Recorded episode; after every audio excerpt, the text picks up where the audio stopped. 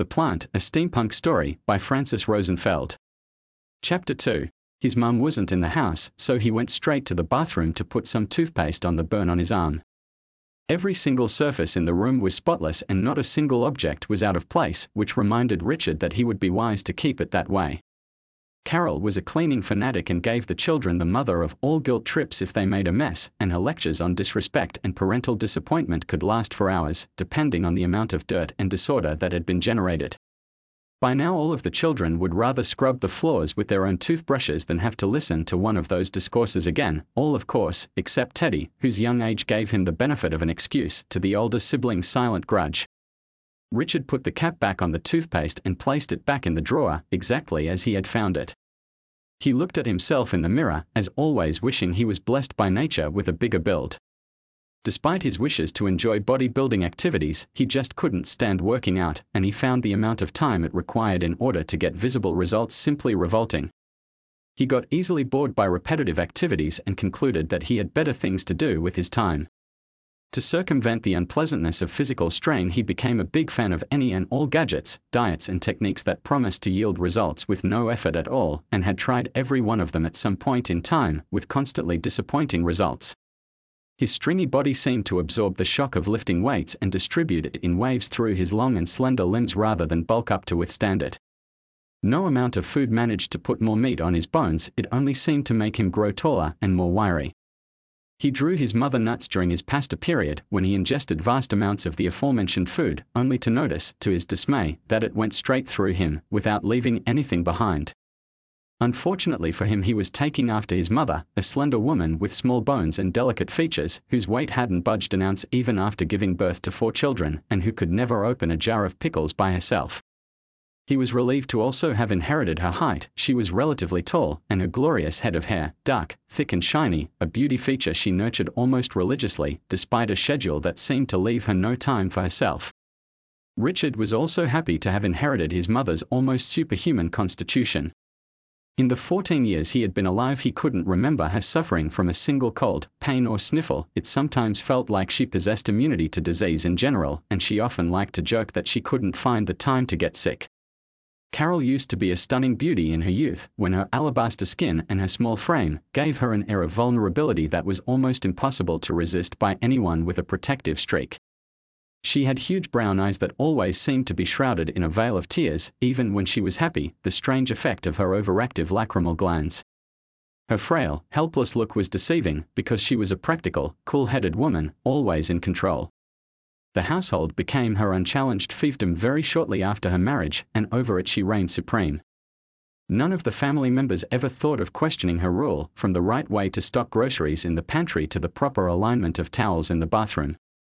Tom, her husband, had decided not to fight a losing battle over the way the household was run, since Carol seemed to have it handled to perfection standards, so he negotiated a hard won autonomy over the garage, where he kept his tools, and he retreated there when the racket of a four child household weighed too heavily on his nerves.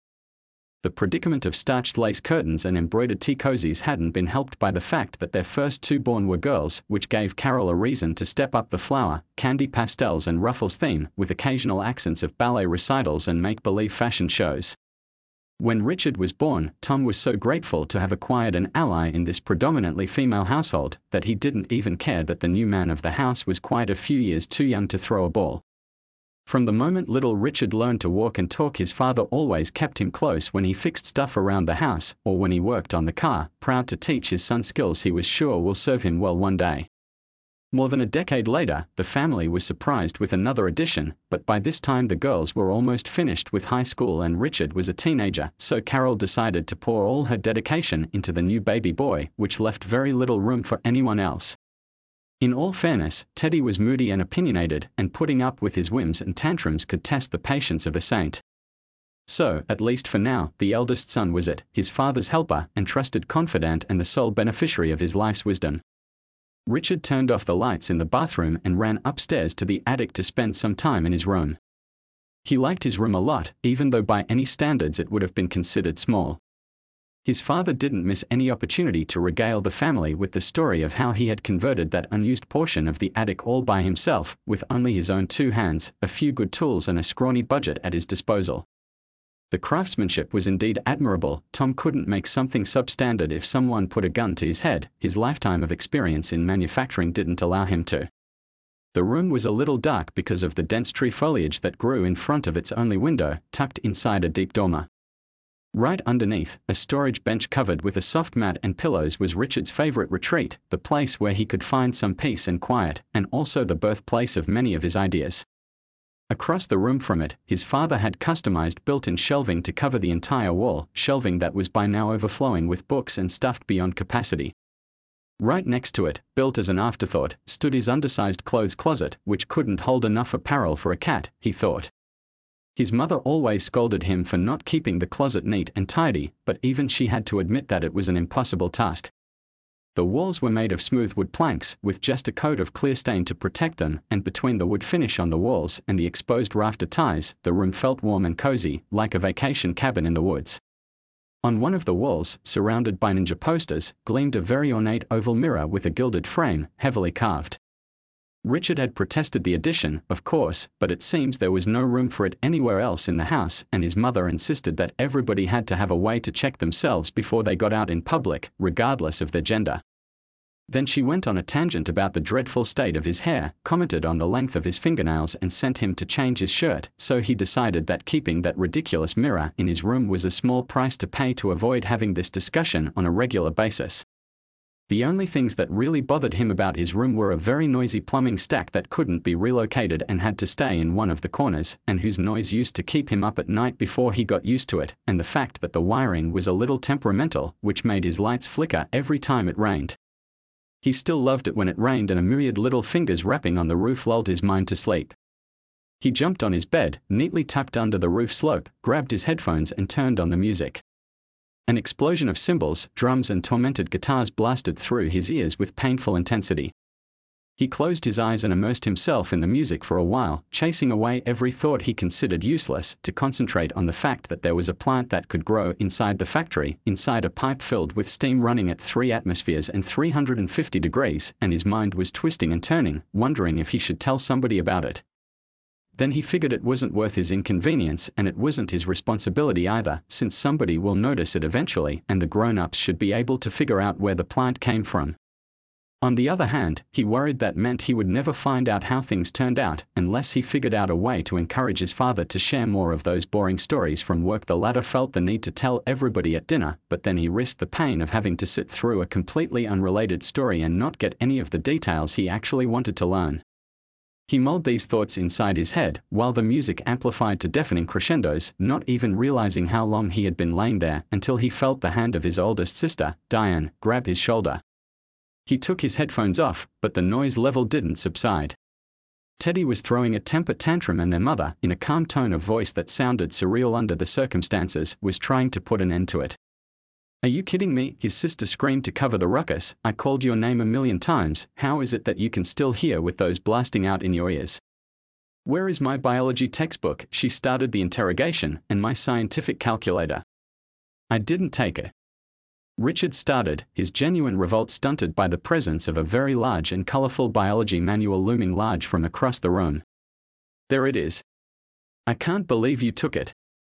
How many times do I have to tell you not to touch my things? She protested, livid, her voice almost drowned by Teddy's screams. I'm sure you have my calculator too, don't tell me you didn't take it, you always take my things without asking. Mum, she yelled. Her mother replied with something that sounded like an answer from the other room, and the withdrawal of her attention, if only for a second, made Teddy wail even more enthusiastically, reaching vibration frequencies that Richard was sure could break glass. What do you need with my biology manual anyway? You can't understand the material, it's senior high school stuff, you just do this to spite me, you hateful brat, she harangued. Take your stupid manual, see if I care. Richard screamed back, secretly irritated that he hadn't had the chance to look inside the book yet, to see if he could find any answers for the current scourge plaguing his scientific curiosity. Then he consoled himself with the thought that on Saturdays the children were usually encouraged to visit the library and pick up some good reading for the following week, and he was sure he would find plenty of reference material there, better than his sister's precious manual, anyway. Where is my scientific calculator? His sister pressed on. I don't know, Leave me alone, he yelled, and left his room, slamming the door behind him. His mother, who had miraculously managed to settle little Teddy into a more amenable mood, signaled to Richard to stop making noise, and despite the fact that the boy knew about his mother's peculiar medical condition, seeing her eyes veiled by tears still filled him with guilt every single time, so he conceded the fight, although he was sure he was the one with the valid grievance. His other sister, Stacy, who at the time was parading around the house, trying on way too many pairs of pumps for her homecoming party, ran into him in the corridor and almost stepped on his foot, which made Richard wonder why they made women's shoes so uncomfortable and what the heck was the benefit of spending time to decide between 10 virtually identical pairs of black pumps. He passed her by and gave her a disapproving look, which was interpreted as hostile, so she immediately went to their mother to complain. There is no room to breathe in this house, I swear. They are like a popcorn pack that just started expanding, I have to get out of here before I get squashed into the walls. He let his imagination run wild, and the fantastic imagery gave him even more reasons to skip out to the library early, just to escape the craziness. The library was always quiet, oh, what heavenly bliss, but never empty, and by the time he found the biology section and pulled out all the reference material he wanted to take to the study area and research in peace, he'd already run into a couple of his teachers, three of his friends' parents, and the charming owner of the malt shop down the street. They all stopped to engage in conversation, naturally, and expressed curiosity about his sudden interest in plants and biology. Everyone in turn suggested that his class teacher was probably a wonderful resource for whatever questions he might have, and asked what he wanted to know, in the hope that maybe they could be of assistance. Richard thanked them politely, mentioning that he was just browsing through a couple of books to pass the time until his sisters got there, quietly cussed the blasted curiosity of the town folk and wondered how hard it would be for everybody to just mind their damn business.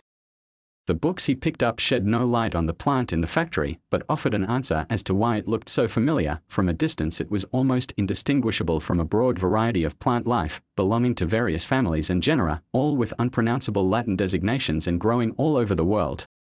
He shrugged, annoyed, put the books on the reshelving cart, and went back to the section on mechanics to double check some details for his latest project. He found a little illustrated book on bioreactors and pored over it for a few hours, happy to enjoy a little quiet for a change.